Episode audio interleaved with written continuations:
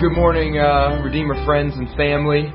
Um, we've got a, a, bit of a treat for you this week. Um, Mitch and I were talking our, our 21 days of prayer that we had originally called uh, 21, 22 ish days ago when um, the elders met and prayed and, and just felt the call from the Lord to to jump ahead on those 21 days leading up to Palm Sunday, which was yesterday. Um, and uh, of course, uh, a lot has even changed since we were since we were there. And so, as we continue the social distancing, um, we don't take a break um, relationally. It looks differently, yes. And of course, we don't take a break um, with God's Word and with prayer. And so, as we're in Holy Week or Passion Week, you know, the, the final week, remembering the final week that Christ uh, walked among us uh, before the, you know, the crucifixion and resurrection, uh, we thought we would just walk through briefly um, each day uh, of Holy Week. And so, you know, yesterday was Palm Sunday, and so we have the triumphal entry. That's where the palms come from, right? And and they get he gets on the donkey, Jesus does, and the people are shouting, Hosanna, like save us now. God has come, the Savior has come, and He's come for us. And so that's Palm Sunday. Well, then the next day, Monday, um, something pretty wild happens. And I want to read it for you. I'm just going to point out a couple interesting and I think important parts to it and applicable. And then, um, and that'll just kind of be our, our morning or our day together whenever you're watching this. And so I hope that um, you'll just find this not only interesting, but uh, applicable to our lives as we're remembering Christ this week. So I'm going to read from uh, Matthew 21, verse 12. If you want to follow along, you can pause me and turn there, or uh, just listen and I'll, I'll, read it to you. Um, this section here it says, "Then, then Jesus." So the next day, right? Jesus entered the temple area and drove out all those who were selling and buying in the temple courts. This is known as Jesus cleansed the temple, right? And there's, there's a whole lot that we know about this, but maybe some parts that we're less familiar with or just haven't thought of it in this way, kind of what he was really doing um, and how it differs from our anger, by the way. I'll get to that in a second.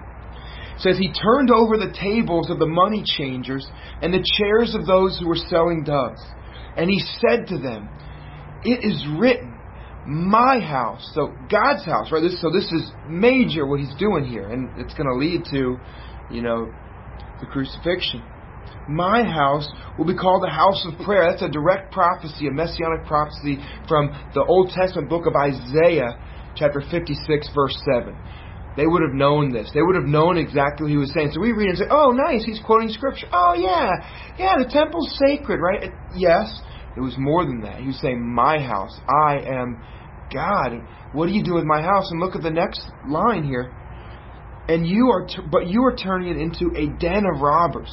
Another prophecy, this time from the prophet Jeremiah, chapter 7, verse 11. This is a major calling out, an indictment on the religious leaders of the time. Like, look what you've done to God's house. You not only are not treating it sacred as, as you ought to, as you've been instructed, as your role is to do. You've made it a den of robbers. People are, are buying and selling like you've commercialized God. And you've commercialized me, Jesus is saying. So this is this is a big deal, right? Verse 14. The blind and lame came to him in the temple courts and he healed them. Whoa. Right? These people weren't they weren't ceremonially clean. They weren't fit to be in the temple. They weren't fit to worship God through the proper channels that were all run by the religious elites. This is major. And when the chief priests and the experts in the law saw the wonderful things, I love how Matthew put it. Matthew, one of the disciples, he's there. The wonderful things he did, and they heard the children crying out, good crying, in the temple courts, Hosanna to the Son of David they became indignant. Hmm. May we search our hearts. Those of us that know God, those of us that may know a thing or two about the law. And may we see others perhaps worshiping differently, perhaps worshiping with more freedom, and not become indignant. verse 16, they said to him, Do you hear what they are saying about you? Like, this is not how we do things around here. And Jesus said to them, Yes. Have you never read, Out of the mouths of children and nursing infants, you have prepared praise for yourself? Hey, let me tell you, not only had they read what he just said, they had it memorized. Jesus quoting David, King David, Psalm 8, the 8th Psalm, verse 2. Every single person who heard him say that knew it, had it memorized. They loved those words. They desired a day when those words would be true, and they hoped to see it in their lifetime. And then it's standing right in front of them, God Himself right in front of them, and they say, "Nah, this is not. This is not how I thought it would look." And so you just you can't. We're not going to change that. And leaving them, verse 17, last verse here. Jesus went out of the city to Bethany. It's this small town village, really, right outside of Jerusalem, and spent the night there. And so that's that's Monday. Jesus packed a whole lot into um, that Monday of Holy Week, and it causes us to think. You know, put yourself in any certain person in that story. I, I, I love to do that with, with most Bible stories, especially something like this.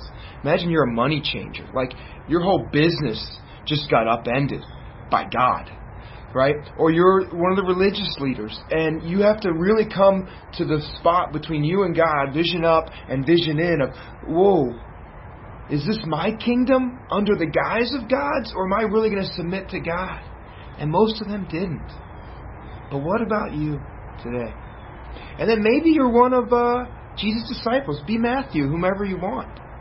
You could be watch this and say, hey, all right, this is what like Peter's take. Like, let's go to war, right? I got my sword, let's go.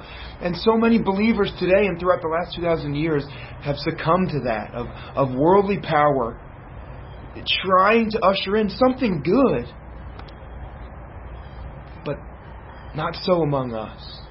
Just before this, you've got uh, the mother of James and John saying, "Hey, Jesus, hey, can my son sit your right? I mean, I, you've got a right, you've got a left. Uh, I've got two sons. The math checks out." And Jesus says, "Not so among you." And then it's funny. The disciples got indignant. Right, so we're capable of this. Because you're a follower of Christ, you are not immune to the, the struggle in this world and of our flesh and to, to be something great. No. The least of these will be elevated and lifted up. And so as we spend this week just worshiping God like He came for us despite our sin, as we spend this week looking inwardly as, the, as, as David did, Lord, search me and know me and know my heart. May I not be proud like the religious elites. But may I not succumb to sin and try to force something that God is doing something else. I just want to understand what that is better and know Him and love Him more. And so that's our word for you, for you from today. Um, we're going to walk through this um, each day of the week, so I hope you'll, you'll join us, keep tracking with us. Please let us know you can do. And listen, do not go to bed angry. And if you feel angry, like this is the righteous anger of Jesus, you are not, and I am not. And listen, anger is like my primary emotion. Like I'm happy and I'm angry. That's that's Carl. Very simple. We are not capable of the righteous anger of Jesus. Just not. So better to love, better to be loving, to pass on love, and to just keep our eyes fixed on Christ and follow Him. So this week especially, let's be in the Word, let's be in prayer, and let's do it together in this this new current normal. All right, God bless you. Have a great day.